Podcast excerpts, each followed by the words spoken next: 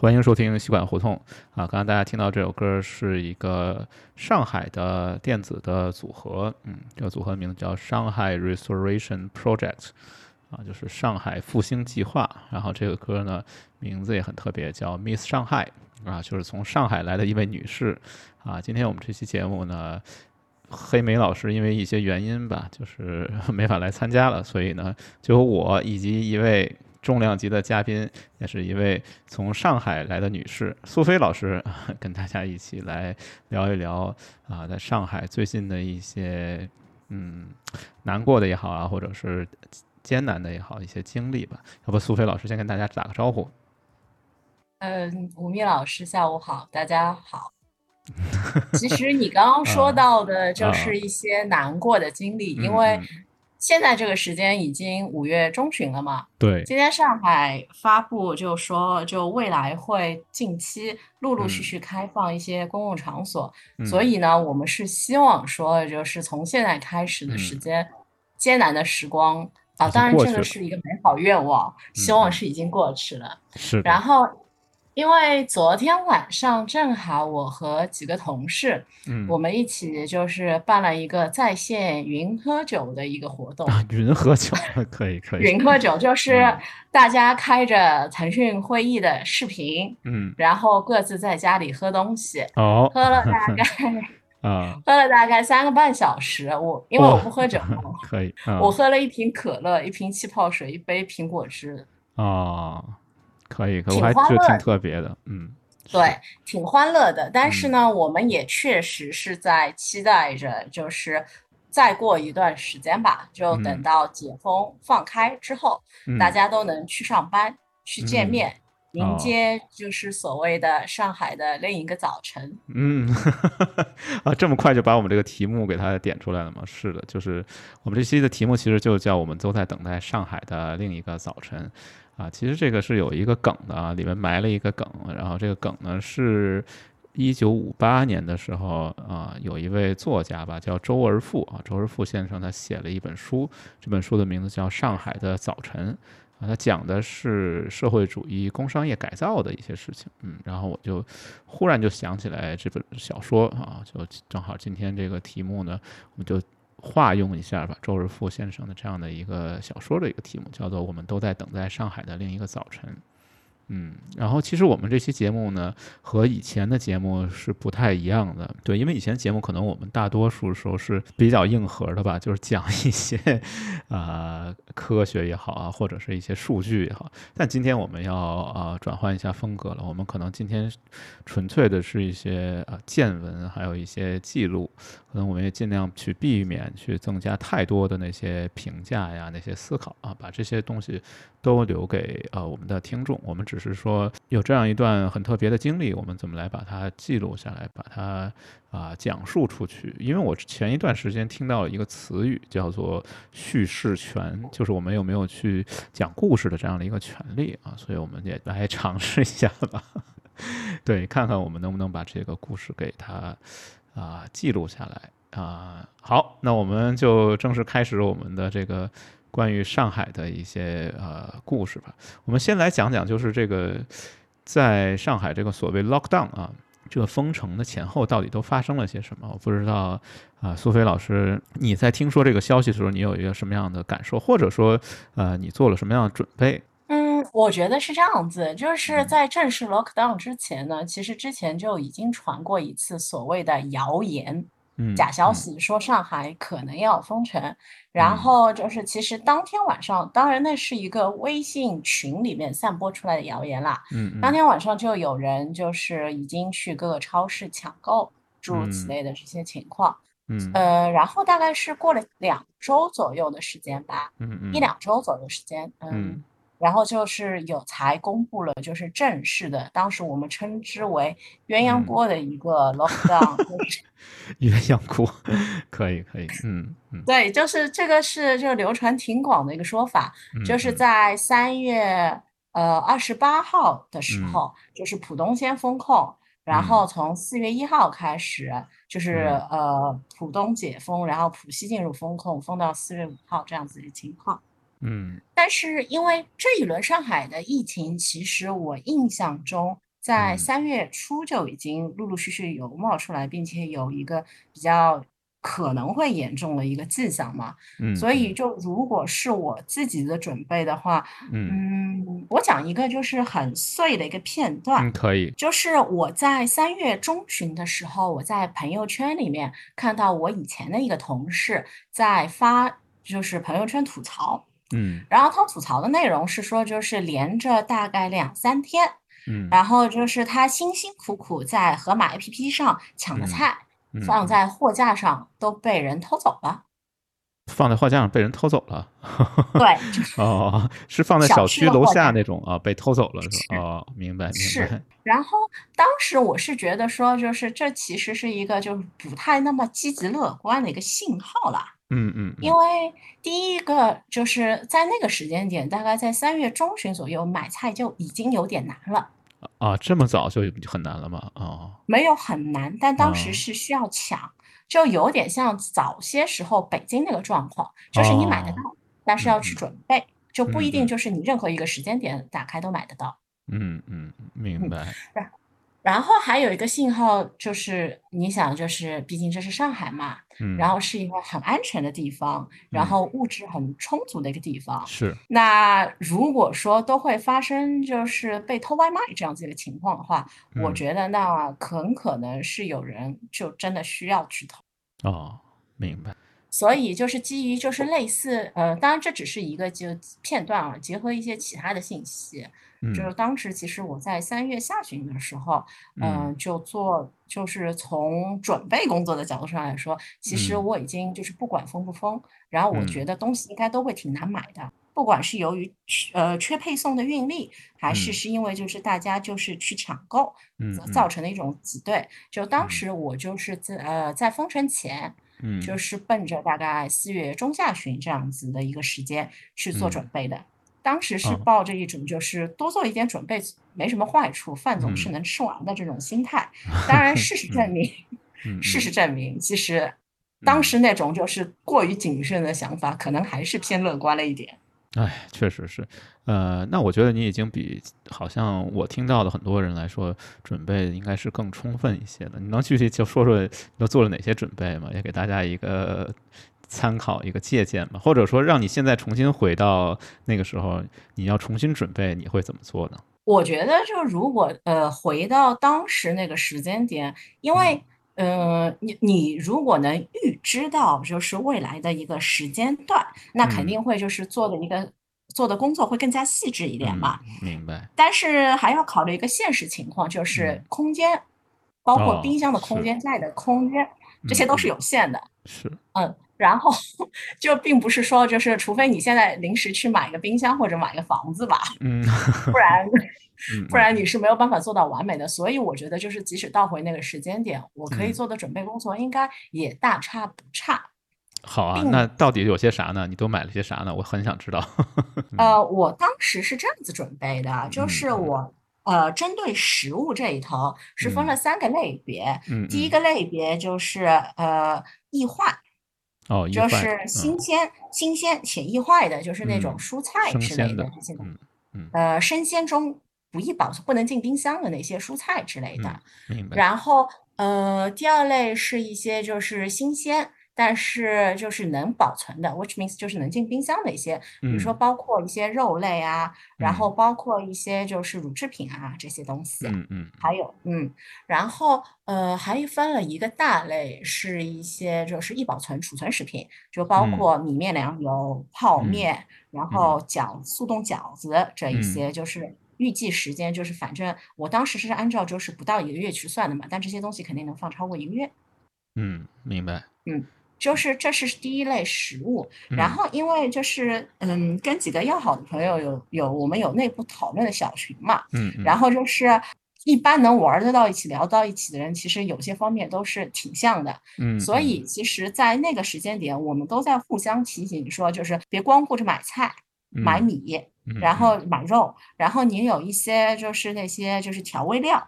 哦，对，呃，然后，然后一些就是呃，肯定即使出了任何问题，都不太可能发的改善性需求的东西，比如说巧克力啊、黄 油啊这些，就是肯定不会就是被种种原因照顾到的，以及是说。嗯，除开这些，就是什么胡椒面、调味料这些，然后还有一类就是生活用品。生活用品的话，就是包括就是纸，呃，卫生纸啊，然后洗头水、沐浴液这些。嗯嗯。所以就是其实当时就是不只是我，就是我们几个，其实整体的，因为就是大家一直在讨论哪里可能出问题嘛，并且当时其中一位同志是呃，他原先在伦敦待了很久。所以他经历过伦敦上一轮就是超过半年的 lockdown，嗯，所以虽然他们能出去啊，但是他对应的经验还蛮丰富的。哦，哎呀，那看来还是有经验的人还是比较容易处理这种问题吧。我觉得想的真的挺周到的，还买了点巧克力，我觉得这肯定会，感觉是不是后来就变成硬通货了？就不知道。呃，就是这么说吧，就是在因为你猜一下硬通货是哪些吧。我后我后来了解，我听说硬通货包括什么可乐呀，什么这些烟啊，好像是硬通货，其他的我还真的不知道。呃，你说的基本上是对的，嗯，但是还有几个就是其实挺重要的东西，就是可乐和烟是就其实最硬的，或者说溢价可以最高的，嗯嗯，对。然后这些我们都准备了嘛，还有一个是呃调味料，哦调味料，真正就是最缺的其实是调味料。嗯，明白。好吧，那我们慢慢讲吧。就是说，在这个事情刚刚发生的时候，就准备了这些啊东西吧，就这些，无论是食物还是啊生活用品。当时你的感觉是什么样？你是不是觉得，哎呀，我准备这么多，我肯定没问题了，是一种很有信心的、很有安全感的感觉呢？还是说有一点点内心有一点点的惶恐呢？呃，当时其实，在那个时间点，只能说。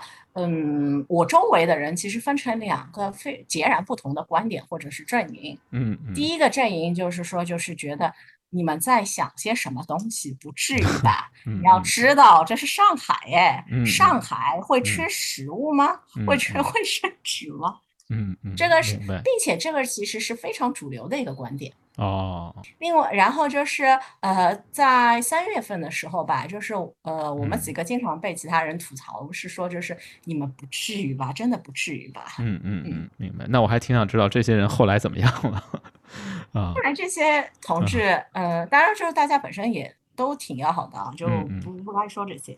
然后他们应该是后来研究各种团购，呃，最深入的人物的 APP。呃，最精最深的人，就是了解各种购买渠道，因为，嗯，因为等到四月份，就是他们，嗯，很快就缺东西了，嗯嗯，明白。然。后四月初，因为当时政府不是公告是到四月五号嘛，嗯，但是其实，在四月份的时候，浦东就没有完全没有解封的迹象，浦西其实也没有，嗯，所以其实，在那个时候，大家都已经感觉到不对了，并且当时基本上物流是全停。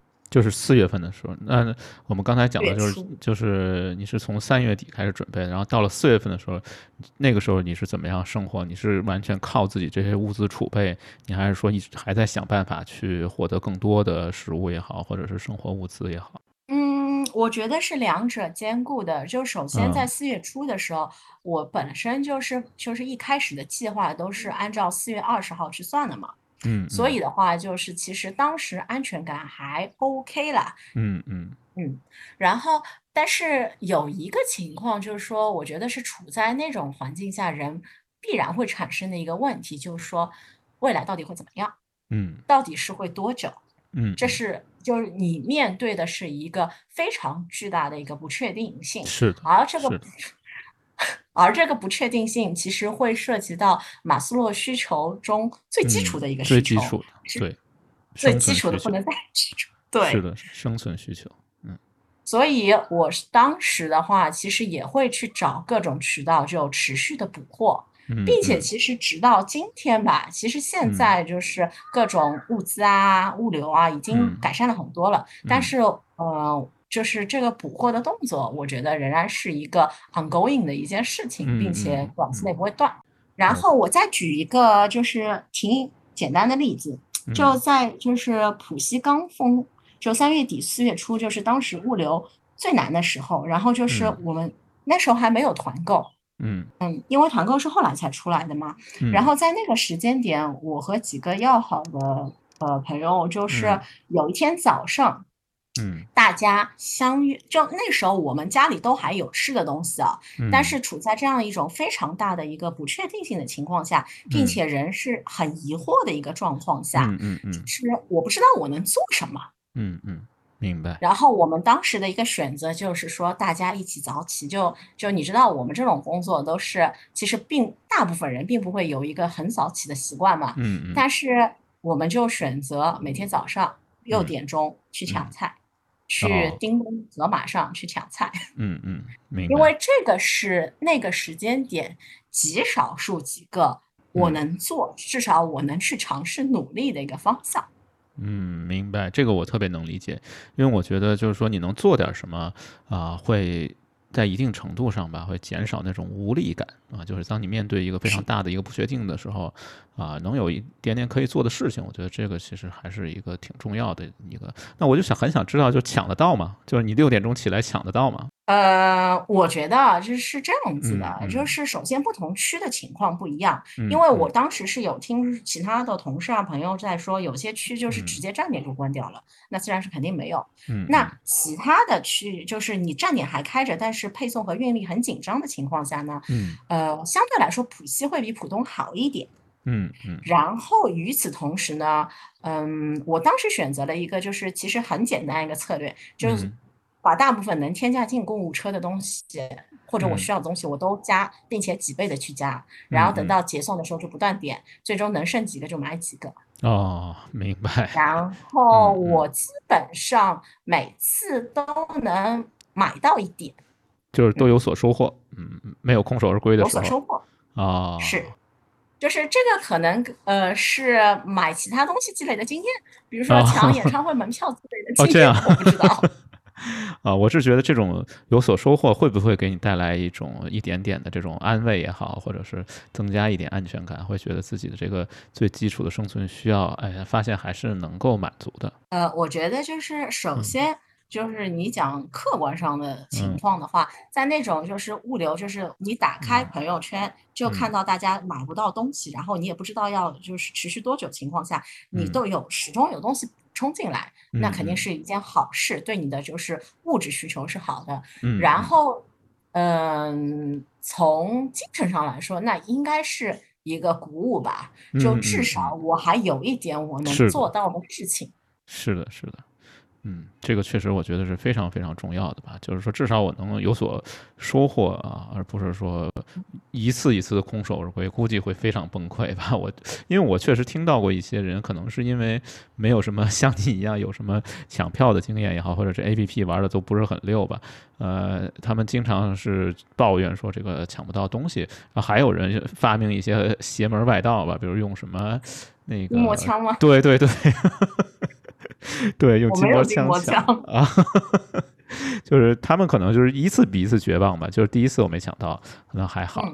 然后呢，就这种失败叠加到一定程度的时候，可能会带来那种非常巨大的一种无力感，还有一种恐慌的感觉，就觉得自己的食物要消耗光了，然后完全没得吃了啊。这种时候是非常难受的，我觉得。嗯，不知道你身边的朋友有没有这样的，有没有了解过这样的一些故事，可以给我们分享的？嗯，我觉得是这样子，就是有几个，就是首先就是你说到买菜以及食物嘛，我有一个就是以前的同事，然后他是住在浦东三林镇，嗯嗯。然后就是他们这块区域的话，因为很大，所以的话整体的风控时间其实挺长的。嗯，然后他当时就是，嗯，在整个四月十号之前，我几乎每天早上都能看他在朋友圈里发，就是今天又没有买到菜。嗯嗯，以及是说，就是家中的鸡蛋和牛奶不多了，爷爷奶奶就是现在已经就选择不吃鸡蛋和牛奶，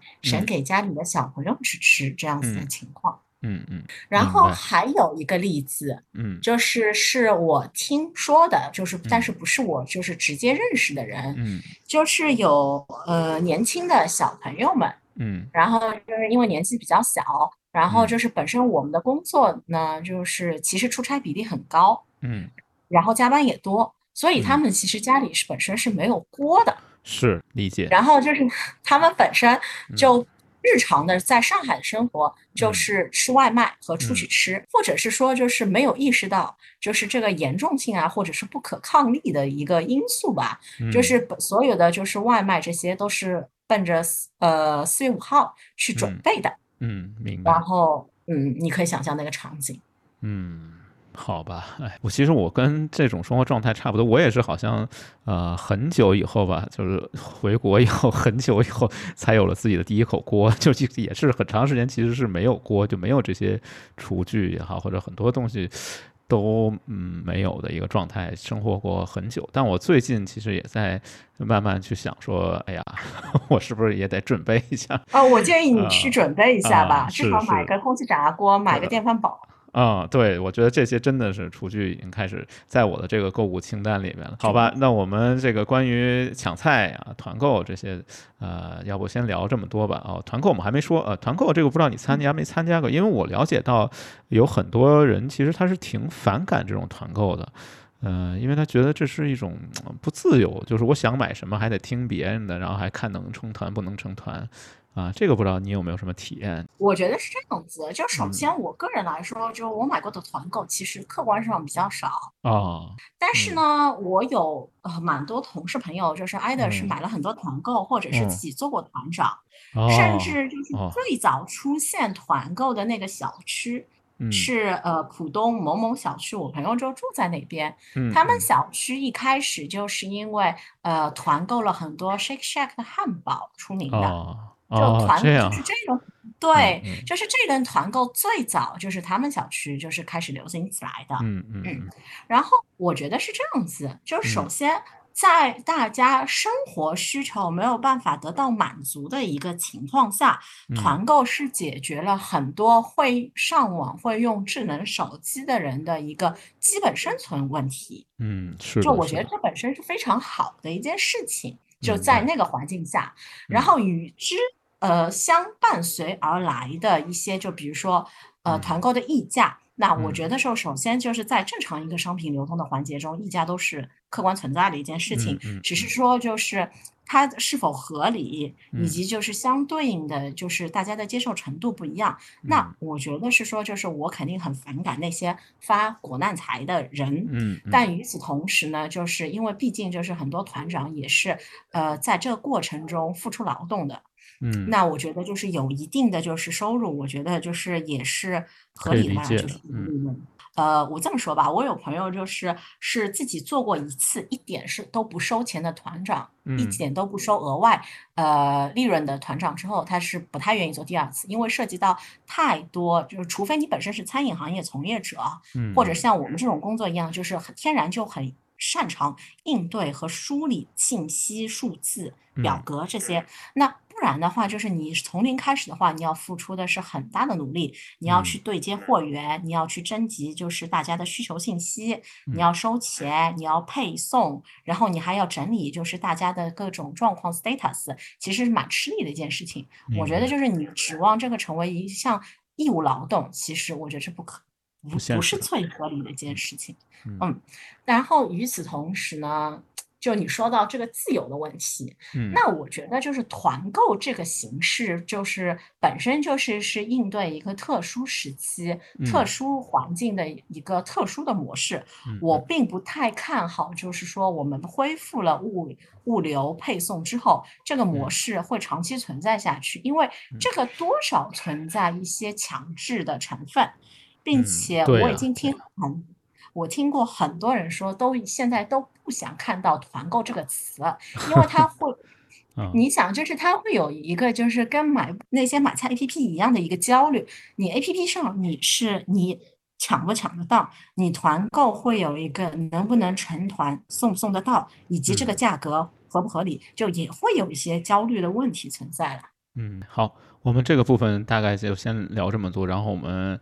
看看时间也差不多，我们要不放首歌吧？对我来放一首这个我还挺喜欢的一个上海的一个乐队，叫顶楼的马戏团啊，简称顶马。顶马乐队有首歌叫《上海童年》，然后我也不知道苏菲老师的童年是不是在上海度过的，可能从这首歌里边也可以啊稍微回忆一下自己美好的童年吧。所以我们就听一下顶马的《上海童年》。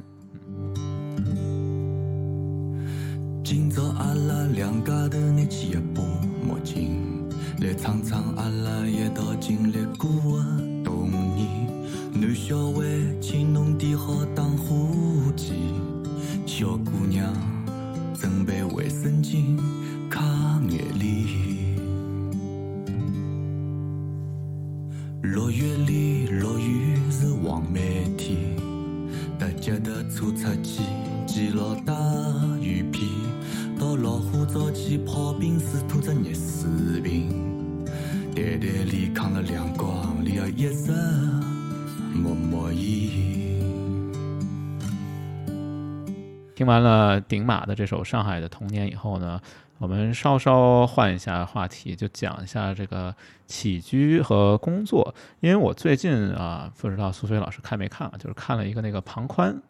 啊，就是一个挺疯的一个人吧，然后他自己把自己在一个画廊里面，就是做了一个行为艺术嘛，就是在画廊里面搭了一个小台子，然后在那个上面生活了。我没看到是吧？对对，生活了十四天啊，就这样的一个啊行为艺术的一个作品吧。然后那里面其实我就觉得有的时候会有一个问题，就是当你长期在一个非常封闭的一个空间里面去生活的时候，有的时候会突然一下就是对这个时间啊，对这些啊。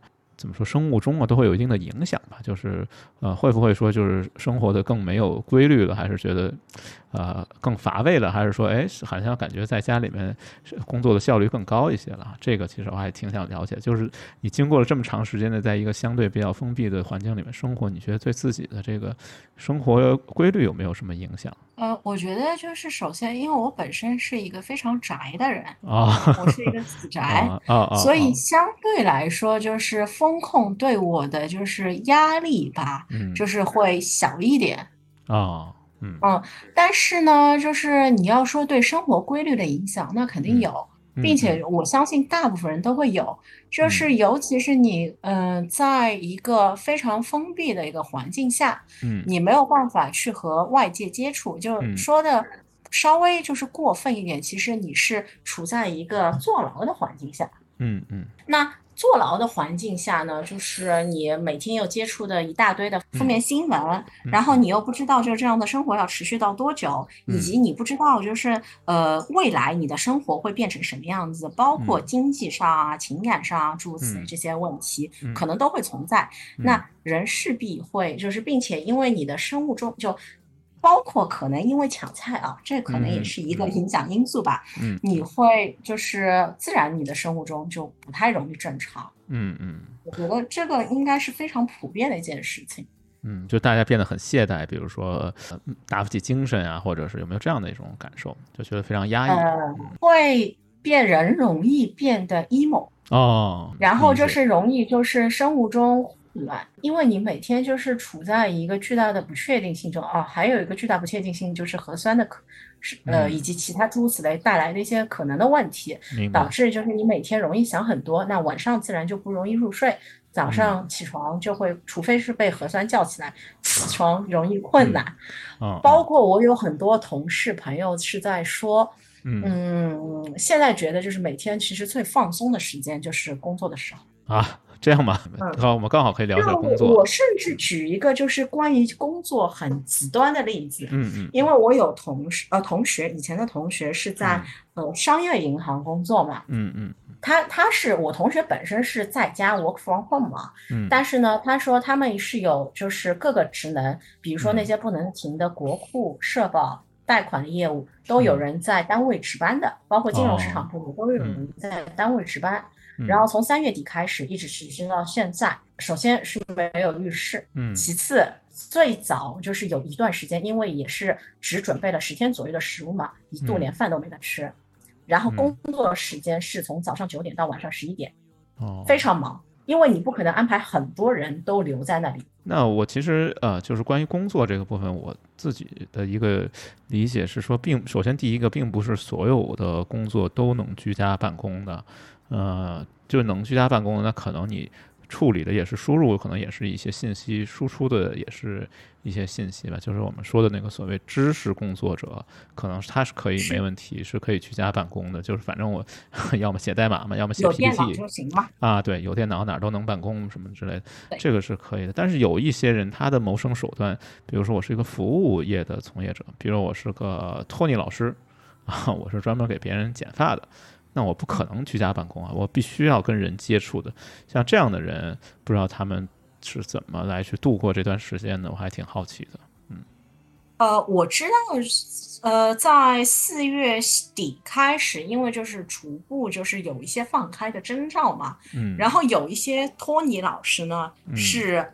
要么是在小区里面当志愿者，义务帮别人劳动，然后有一些托尼老师呢，就是他是有就是相关的一些证明，是可以在一个就是手续健全的条件下，去一些地方去营业的，就是跟居委会谈好，就可以组织一个就是就是理发这样子的一个摊位，然后去进行工作。但是这种还是极少数，嗯，就是大部分人还是没有工作的。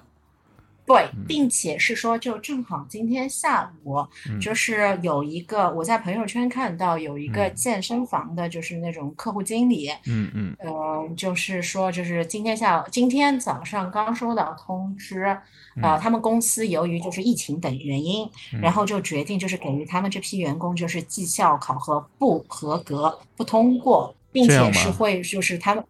对，然后那个通知里面是说，就是等到就是恢复，就是公司各各种运作正常之后，就是会给予他们的一些呃待遇，就是说就是重新雇佣，不需要呃经过试用期诸如此类这些东西。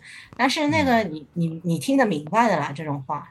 呃，好吧，那但是另外一个问题，我就还挺呃好奇的，因为之前在我们录音之前也讨论过这个问题，就是我觉得上海是一个。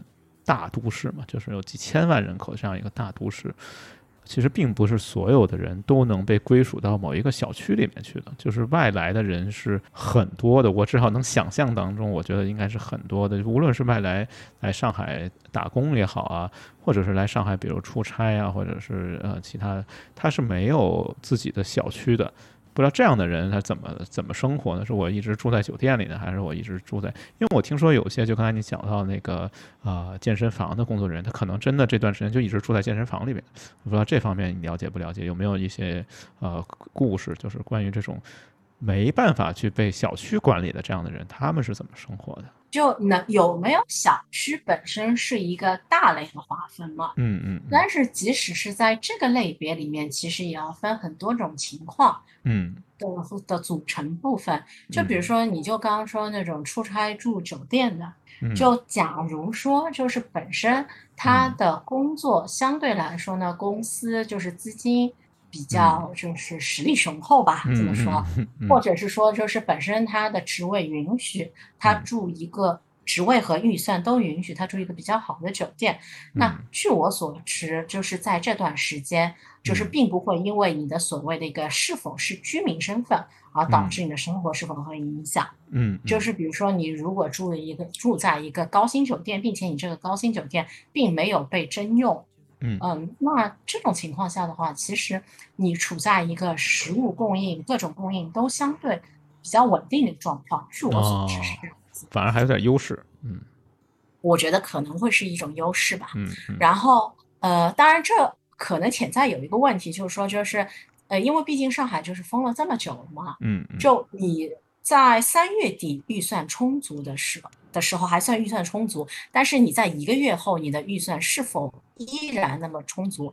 嗯，这可能会要打一个问号。是的，是的，并且我知道是说，就是呃，其实，在三月下旬开始，上海各个酒店的入住率其实已经就是降的一个蛮低的水平了，因为很多就是呃，像长期出差、经常出差的人，已经有一个不太好的预感，很多都提前飞走了。我知道很多都飞回了北京、深圳。嗯嗯嗯。然后，但是我相信能有预算或者职位去住高薪酒店的人，在整个社会整体上来说，应该还是少数吧。是的，是的。我看到的就是我，或者说我从朋友那边听到的有几个例子。嗯。第一个例子其实后来就是成为了一篇网上很红的文章。就我有个朋友，就是他在四月初的时候就说，他在家里的窗口望去，就是马路对面的电话亭里面住着一个人。嗯，这个篇文章我看了，然后我觉得这个啊，就是这件事情本来我还觉得还好，但是他这个结局稍稍让我觉得有点不太舒服吧。嗯嗯，但是他那个结局毕竟相对来说没有太惨，然后。我知道，我之前在网上看了一篇文章，真实性有待考证，不知道是不是什么样子一个实际情况。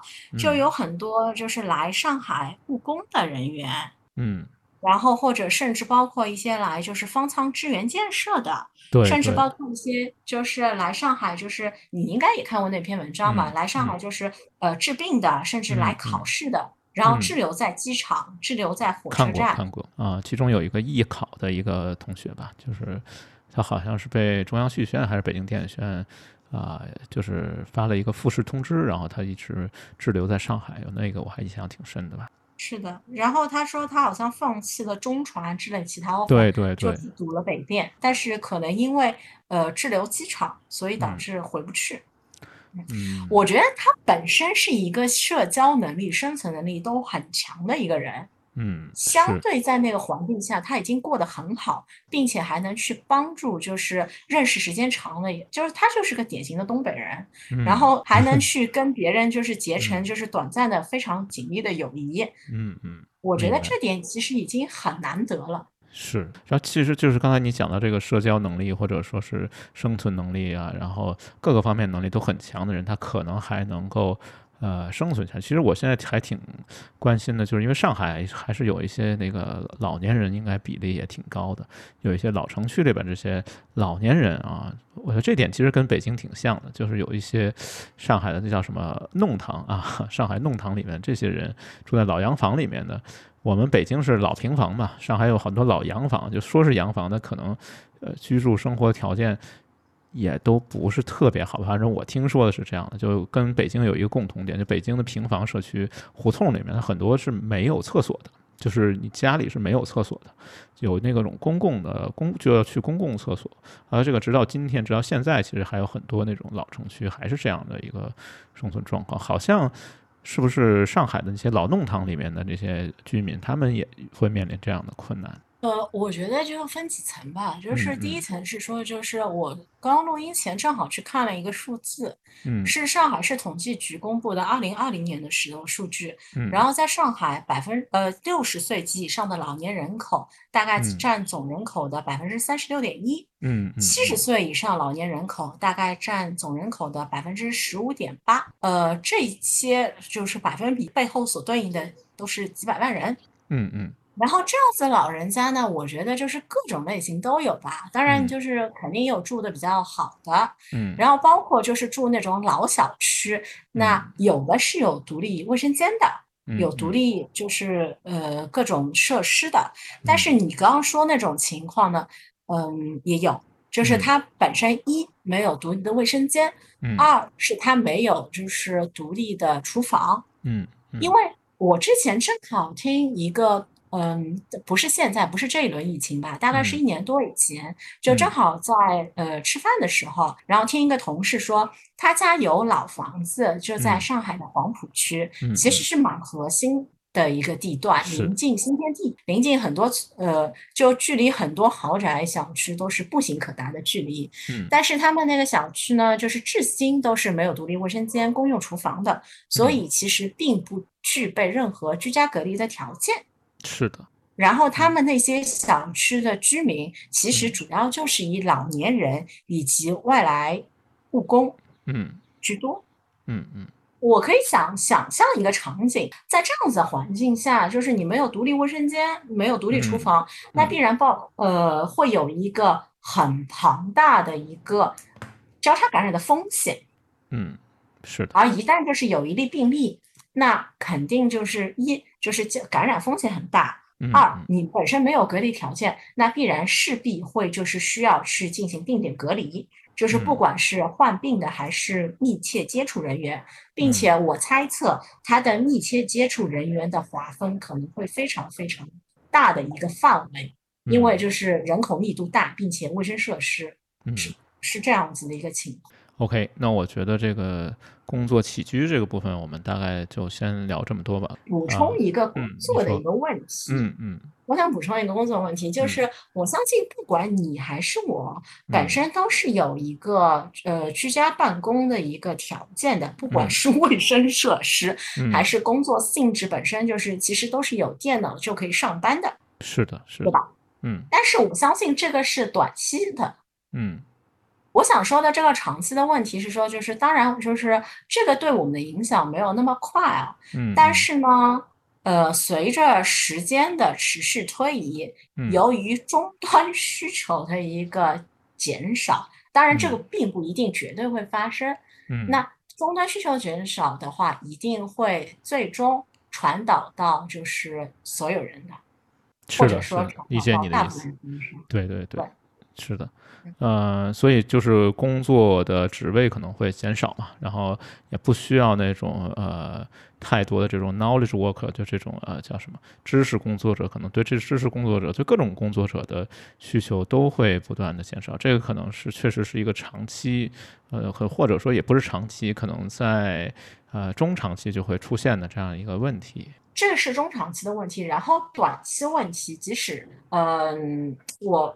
我不太好去评价，但是我只能说，就是短期来说，就是我听之前听说有这样子的一个情况，就是本身一些是生活无忧的，也是所谓的白领，但是呢，要么是有一类是本身 live on check，嗯，然后然后有一类呢，就是本身就是背负着就是非常大的就是经济压力或者对杠杆，然后有一些呃相对规模没有那么大的。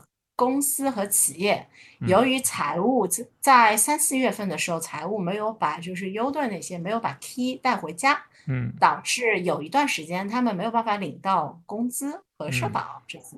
啊，这个问题其实有点沉重，我觉得很多人可能都会在这一段时间里面对自己的未来，对自己的。呃，工作的前途，对对对，对自己的叫什么职业发展有一个非常大的一个焦虑。就我还能干什么？就是这个疫情之后，我还能去做什么？我还能以什么谋生？我，嗯，对我还能干什么？以及我应该去干什么？我应该怎样去分配我的收入和现有的金钱？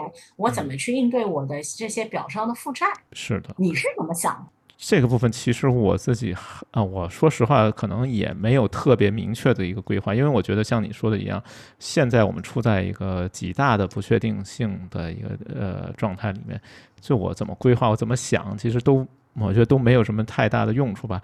我可能现在是一种比较活在当下的状态，就是当下我有什么工作，我有什么任务，我就努力去做。基本上都不让自己去设想太久远的未来，等它到来的时候再说吧。我现在基本上都是这样一个，呃，你可以说是随波逐流也好，你可以说是得过且过也好吧。但我真的是。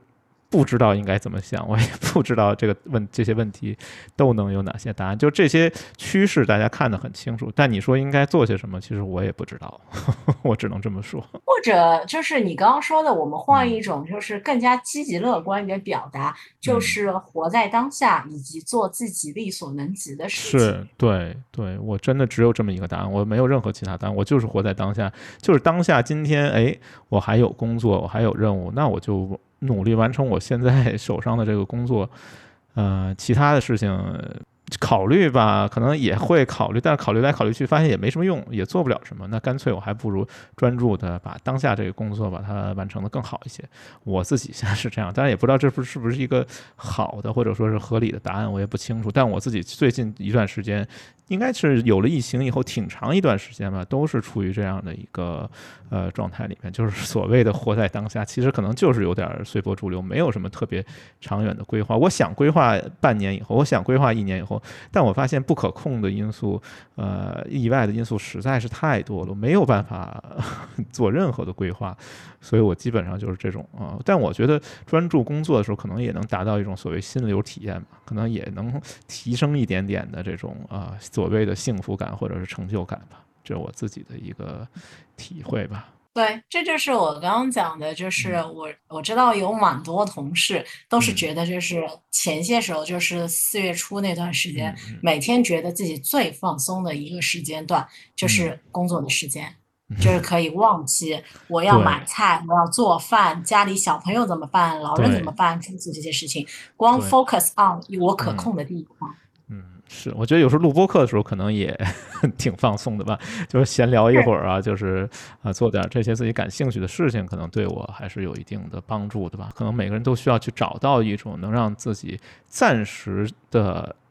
有点那种呃逃避，你可以说它是逃避，你可以说它是什么，但我觉得可能每个人都需要，都需要暂时的我远离这个残酷的现实，就是或者说中间要达到一种平衡吧，就是一部分可能我是需要脱离现实，那另外一部分我可能还要有一种非常明确的现实感，我要告诉自己，现在疫情就是实实在在的存在的，这些困难确实实实在在存在的，但另外一方面我也要给自己设置一些呃安全区域或者是一些呃。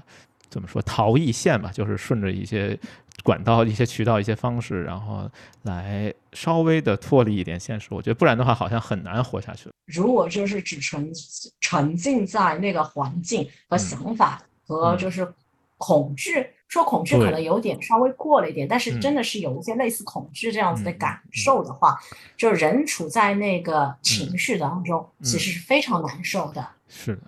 特别想分享一本书吧，是我最近就突然把那个老舍先生的这个《四世同堂》拿出来翻了一下，然后他这本书，我前两天还看你在读啊，对对对，读这本书，呃，这本书有三卷吧，就是最近重新重译的这个，呃，有三卷，然后它每一卷的题目，我就觉得跟现当下可能有一点关联吧，就关于这种感受，我觉得老舍先生就给了两个字的，就是评语或者两个字的概括，叫惶惑，就是惶恐、困惑，我觉得这个词语好像就是。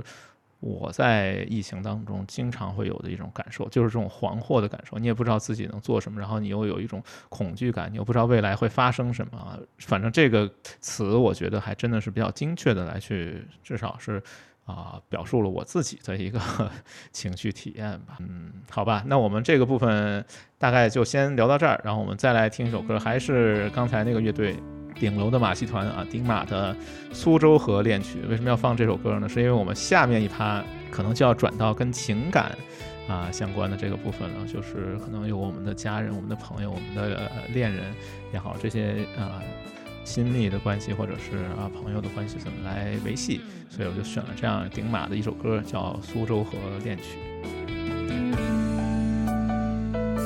送上辣海苏州河边潘家湾长途，嘴巴里讲的是一口流利的江北话。立了角落，顶浪放眼出去就是一片片棚户，做做板板，日节就隔浪过，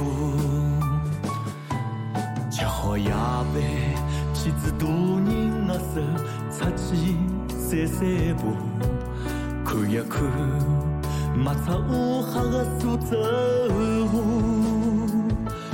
周围的工厂在偷偷叫，忙弄身体里保护，没人用。好，那我听完这个苏州河恋曲以后，我们就来讲一下这个在这么长时间的一个风控阶段。我们在情感方面的一些体验，这个不知道苏菲老师有什么故事可以跟我们分享的？就是你是怎么来去处理，比如说家人啊、朋友啊、自己的一些亲密关系啊，这些怎么来维系他们呢？我都觉得其实是一个挺大的挑战的吧。就比如说，像先说家人吧，就比如说父母长辈，可能很长时间都见不到，除非你跟他们一起生活。那这个时候。怎么来去？我真的不知道应该怎么怎么面对这件事情。嗯，我理解一下，就是你想说的是怎么跟就是家里人，然后怎么跟朋友，怎么跟同事，怎么跟恋人这样子去维系关系，是吧？是的，就是人际关系方面的一些梳理，或者所有的社会关系的一个梳理。嗯嗯嗯。我觉得主要靠做梦吧。啊！我天！哎呀，太绝望了，这个回答。嗯嗯，难道不是这样子吗？啊，好吧。嗯，我想说的其实有一点就接近你刚刚讲的。嗯，我们在就是应对就是我们所牵扯到的这些社，呃，社会关系，包括是怎么样去跟家人在就是足不出户，没有办法见到面。怎么样去跟家人长辈，怎么去跟朋友同事，怎么去跟恋人去保持我们的联系。是的，是的。首先，物理上来说，那可不是靠做梦吗？因为你真的出不去，见不到啊。没联系，对对，是的，没联系。还是做梦，对吧？那我们更讲到实操一点，我觉得就首先有一个很重要的一件事情，嗯，在我去应对这些关系，就你刚刚提到上述所有的类型之前，我觉得第一个就是需要解决的问题，其实是怎么跟自己相处的问题。嗯，这个说的非常好，嗯，确实是把自己的解问题解决之后。才可以去想这些。前些时候在读两本书，我觉得可以，就是把自己短暂的抽离出来。嗯嗯，一个是呃陈存仁先生的《银人时代生活史》。哦，没看过。另外一本啊，你可以去看一下。行行，就是其实会，我觉得，嗯，他当时面临的问题，会跟就是呃三四月份的时候我们面临的问题，其实是会有一点像。甚至有个别的内容，你其实可以以史为鉴。然后，另外一本书是永井和风的《异国放浪记》，嗯，讲一个日本人就是去美国和法国，我我只看了上册，因为因为就是呃只有上册，然后去讲美国的一些见闻、朋友的一些状况、内心的想法，然后就是一是可以。去把自己抽出来，就是去到另外一个环境和时代状态下。另外一个是说，嗯，可以去想一想吧，就是一样是在应对一个很大的不确定性，然后不知道是什么样的状况，你见不到你在故乡的家人，以及你见到很多奇奇怪怪的事情的时候，嗯，你他是什么样子一个状况和观察？我觉得观察可能比思考有些时候来的更重要。呃，说到。呃，同事或者朋友的关系，那就像我一开始讲的，就在这个时代，就是我们在工作或者是一些就是基础社交的时候，还是可以有一些工具，比如说腾讯会的视频会议 这样子的一个方式。我们给腾讯做广告吗？一定程度上就是可以去解决一些问题的，嗯，然后就是可以使人保持联系。或者是说，就是在这样子环境下，我们可能真的得逐渐习惯于，蛮多时候是只能通过这种方式去进行，就是社交。是的，我觉得这个其实影响还是很大的吧，因为我自己理解，啊，不是我自己理解，就是人本来就是一个社会动物嘛。你是需要这些社会关系的支持也好，或者是滋养也好，然后你才能活得下去的。我自己可能真的是这这样去想。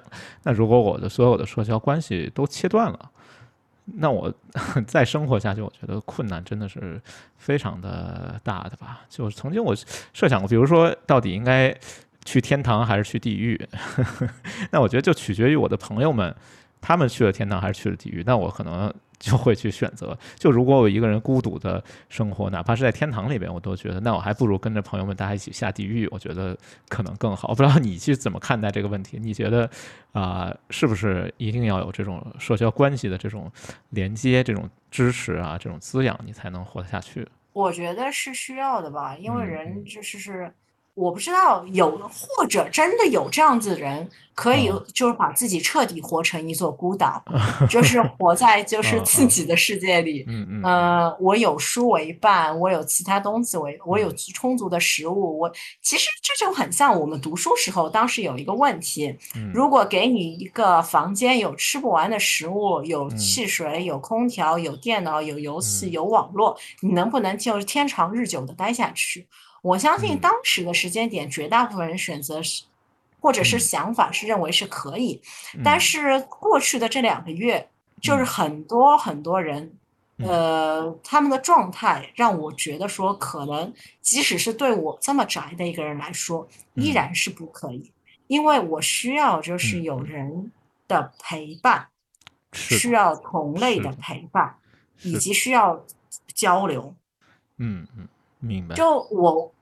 功利一点是说，这样子交流更有利于让我在整个社会生存下去。但我觉得这样子其实这个诉求本身是存在，但并不是最重要的。嗯，即使是你需要情感的角度上来说去看的话，也是生存的一个必需品。嗯，是的，是的。但是我觉得，在一个足不出户、封控隔离的这样的一个环境底下，啊，这些情感都被稀释了，然后基本上每个人都是生活在自己的孤岛上面的一个。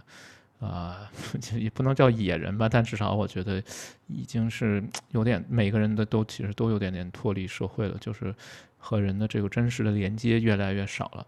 啊，这种情况下，我觉得对人是一个非常大的一个 考验吧。啊，怎么样来去度过这个考验？我觉得其实还挺难的。就是你让我去设想，说我当然也经历过那种所谓的风控，我也经历过好几次。我在深圳也好，在成都也好，都经历过。但我真的没有经历过那么长时间的，就是六十多天，我真的挺难想象的。呃，我自己想，就我可能也有的时候我会比较宅，但有的时候我可能真的是有点那种什么叫社社社牛症之类的。我冲啊，你是一个绝对的社牛，谢谢。有的时候我会去组织一些活动啊，什么组个饭局之类，就这种呃事情，可能对我来说，好像是一种。比较常态化的一种需要吧，我我真的很难想象，说我六十多天我没有跟一个朋友面对面的聊过天，我没有跟他一块儿，比如说去吃过饭什么，我真的这种生活，我我说的比较严重一些，我对我来说可能有点这种生不如死的感觉。是因为人是需要就是同类以及需要连接的，嗯，并且不只是人脱离于社会，我觉得就是是整个社会都是脱节的吧。就不是个别人脱离社会，而是所有人都是在互相就是割裂的。是的，这个是很可怕的一种，我真的是觉得非常恐怖的一个一件事情。吧，嗯，对的，对的。呃，这个恐怖其实感觉还来源于我之前也读了一本书，这个也分享一下。今天好像我们提到挺多书的吧，然后这本书只要我名字忘了，也也忘了去查了。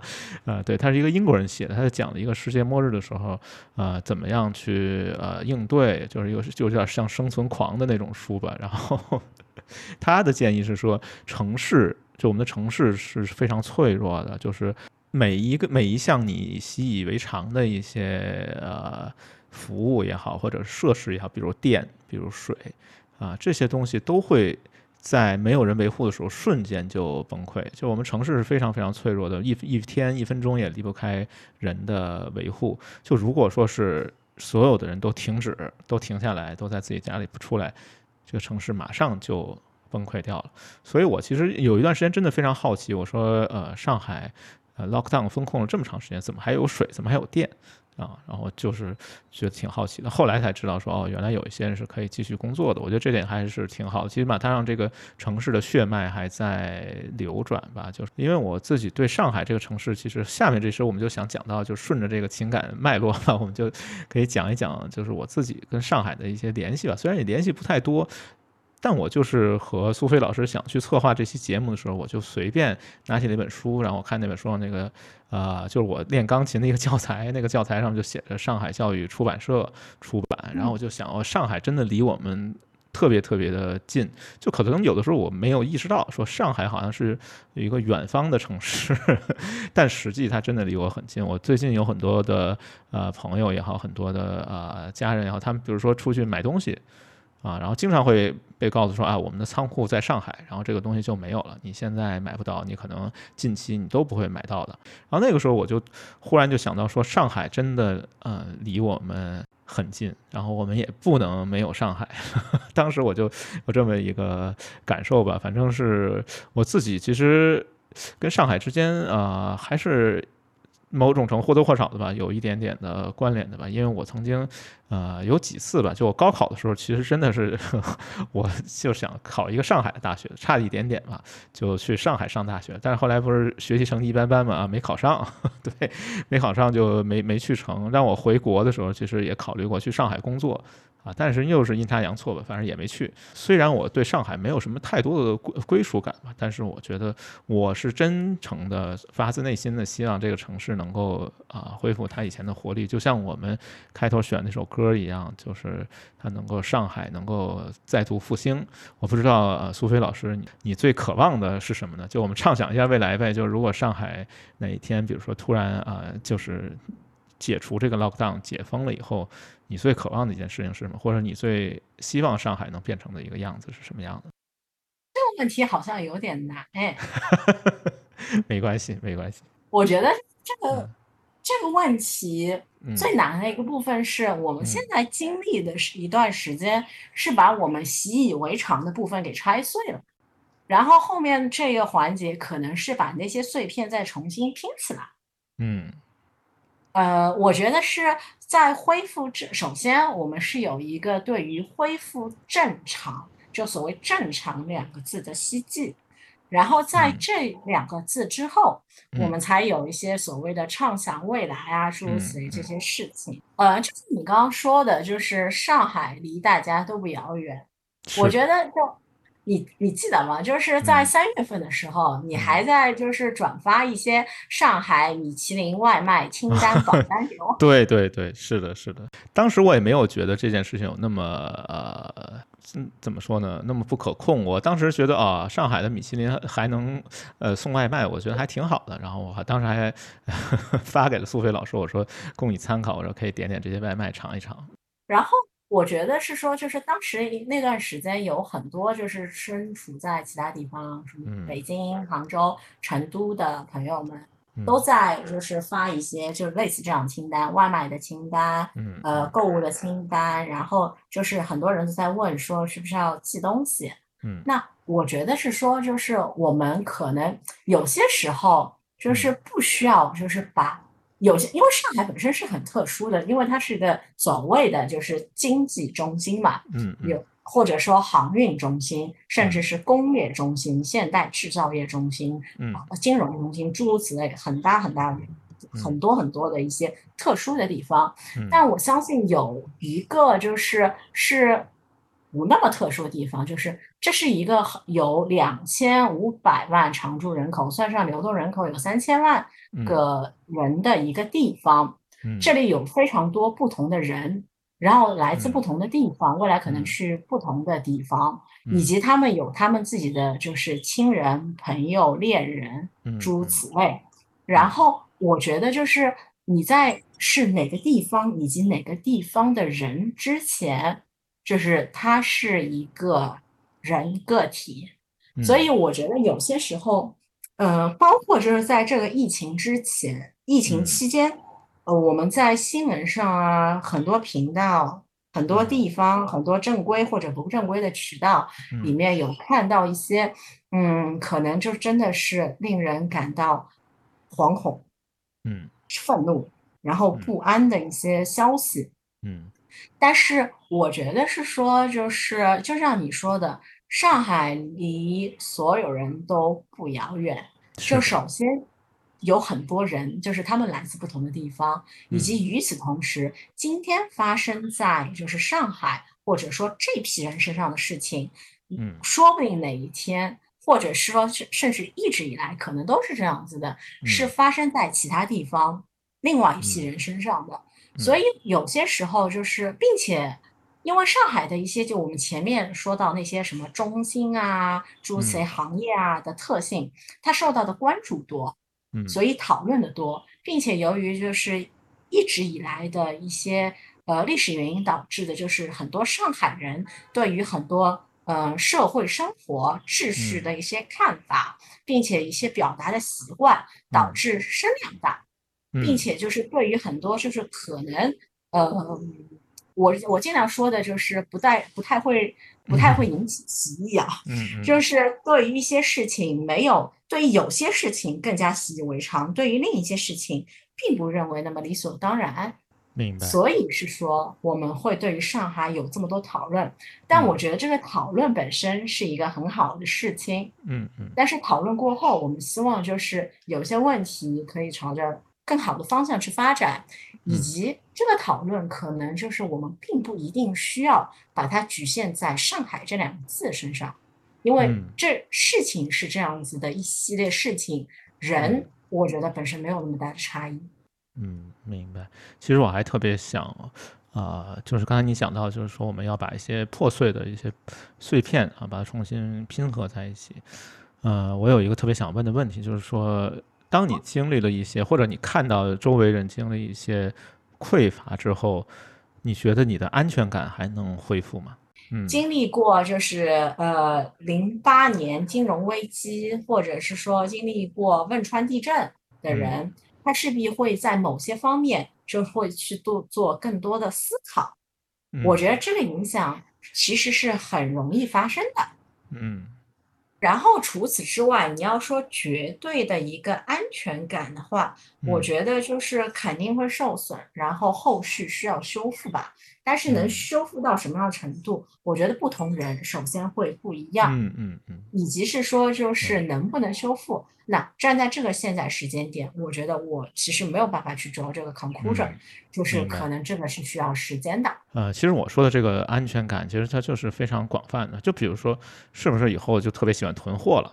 是不是以后就觉得，哎呀，我冰箱里没吃的了，我就不安全，我必须要把它都填满？我看到很多人最近这段时间在买冰箱，不止上海，我知道北京的很多朋友们都买了很多冰箱。嗯嗯嗯，其实就是没有安全感嘛，或者说是安全感变少了，然后他需要这些物品、这些囤积的食物来带给他这种安全感。是。最后一个问题可能稍微有一点点的尖锐吧，但是我还是挺想啊聊一下这个话题的，就是经历了。这么多以后，你还喜欢上海吗？呃，我觉得首先是这样子，因为我出生、成长在这里，然后生活的大部分社交圈在这边。然后虽然我其实生活这，其实之前就是我跟你是在成都认识的嘛，嗯，我的工作是在上海和成都两地跑来跑去的，嗯，所以就是其实上海在我的生活中的占比非常高，嗯。并且是我一个成长的地方，所以的话，从情感角度上来说，我觉得就首先我还是喜欢的，这是纯从情感角度啊。嗯。然后第二点是说，就像我们刚刚其实上一个问题有聊到的，嗯，我是觉得说，嗯，很多问题并不是这个城市独有的，嗯，只是你恰好，嗯，对，并且你恰好看得到而已，并且你还能听得到而已。从这单纯从就是这一点上来说，从普通人的发声的角度上来说，嗯，我觉得我还是蛮喜欢这个地方的，嗯嗯。然。后还有一点是说，我不知你你会怎么看，就是现在这样一个状况，就是你因为你刚刚说你以前读书的时候也曾经考虑过嘛，嗯，然后想来这边读大学，以及你从英国回来的时候也考虑过，就是要在上海。选择在上海工作嘛？是的，是的。你是因为什么样子的原因？嗯，就是会当初曾经有过这个考虑或者潜在选择，以及如以及如果说就是当时有那个原因，处在现在这个时间点，嗯，你那个原因有没有变？其实当时也没有什么特别的原因，我只是觉得上海比较怎么说呢？用我们比较朴素的一种说法，就是洋气呗，然后很先进啊，然后。啊，可以见世面，然后当时就是这么想的，因为我当时特别不想留在北京，因为我总觉得那个想去外面看一看外面的世界吧，然后就想想哪个城市。呃，比较繁华，或者在我想象当中，它是有那种比较繁华一面的城市。我当时觉得，哎，那就上海吧。然后我就当时其实确实挺想去上海看看的。其实就是这么一个很朴素的想法，没有那种特别深刻、特别多的理由。可能那个时候也年纪也比较小吧，也没有那么多的。啊，综合的考虑啊，就是对整个城市的认知，其实也都挺挺肤浅的。但我确实只去过一次上海，还是好像就待了不到一周吧，然后也没有也浮光掠影吧，也没有真正了解到什么是上海。因为我住的那个地方其实离上海的城区还挺远的，就是在一个会议中心开了个会，然后就走了。其实到现在也没有对上海呃有特别那种啊。怎么说呢？就是那种真切的感受是非常少的，都是停留在想象，停留在一些书本啊或者一些视频里面了解的。就真的对啊上海了解挺少，但我始终还觉得上海是嗯有很多吸引我的地方的。就是可能我有一些奇奇怪怪的标准吧，比如说文化艺术这个领域里面，我觉得一个城市如果它没有呃。戏剧学院没有音乐学院，那我觉得这个城市可能它在文化方面还是稍微，比如说深圳吧，可能说别的地方是不是不太好？深圳就没有音乐学院，没有专门的啊 conservatory，就没有这种专门的音乐学院是没有的。然后，呃，戏剧学院更没有，但是上海都有，所以我觉得按照我这个很奇葩的一个标准来说，上海也是一个有自己文化啊、有自己个性的这样的一个地方，就是我觉得就值得去了解的。嗯，其他的理由暂时也没想到。就是如果是现在的话，我仍然觉得有理由去上海，或者有理由在上海待一段时间。因为我也认识一些就是所谓海归派那些人，其实他们也很多人首选可能就是上海。所以，如果是这次疫情结束之后，嗯，或者是说就是生活逐步恢复恢复正常之后，你刚刚说的那些就是艺术院校，嗯嗯，那我觉得就是他应该轻易不会翻。嗯嗯，你刚刚说的那些点吧。就是那些历史原因导致的，或者是说一些经济原因导致的那些，呃，我觉得是说会有受到影响，嗯，但是到底会变成什么样子，嗯，我觉得不确定。但是它的基础是在那边的，我觉得很大可能上是这样子。就说白了，就是这个地理位，很多时候是因为历史和地理位置导致了上海是上海。嗯，我。前两天刚刚去看了一个漫画家的一个展览，叫 Tango 啊，也是我粉了好多年的一个 漫画家。然后我忽然就发现，他也是生活在上海。就是我想说的是，上海有很多地方，就不经意之间你就会遇到啊啊，这个人他也是呃跟上海有联系的。比如我的那个读博士的时候，我的博士导师他也是在上海呃读的中学和大学。就不经意之间，上海总会在你身边吧，总会跟你有某种连接，这点我觉得就体现了它的一个影响力。所以就是说，嗯，可能真的还存在喜欢上海理由。尽管尽管我自己好像还真没有特别明确的理由喜欢上海或者不喜欢上海，其实都没有，因为我真的没有特别感受过它。但我相信，对很多人来说，其实还是会找到。喜欢上海的理由，即使你没找到，但我觉得你有理由去找一找吧。好吧，我们今天啊，看看呃，苏菲老师还有什么想分享的内容吗？我想补一句，就是说，就是我希望我们的生活能早日逐渐恢复正常，然后大家都能去到想去的地方，去见到你久未见面的恋人或者是朋友，嗯，然后去能做自己想做的事情。好，我觉得这个也是我们所有人的希望，就。在苏菲老师选的这首歌里面啊，就是孔家的一首歌，题目就叫《喜欢上海的理由》。我们就在这首歌里面来结束我们今天这个非常特别的节目啊。这一期节目可能没有什么知识，没有什么引经据典的东西，可能都是一些经历和感受啊。也不知道大家听了这期节目以后有没有什么不一样的感觉，也欢迎跟我们分享。好，那我们今天节目就到这里，嗯，感谢大家收听，拜拜，拜拜。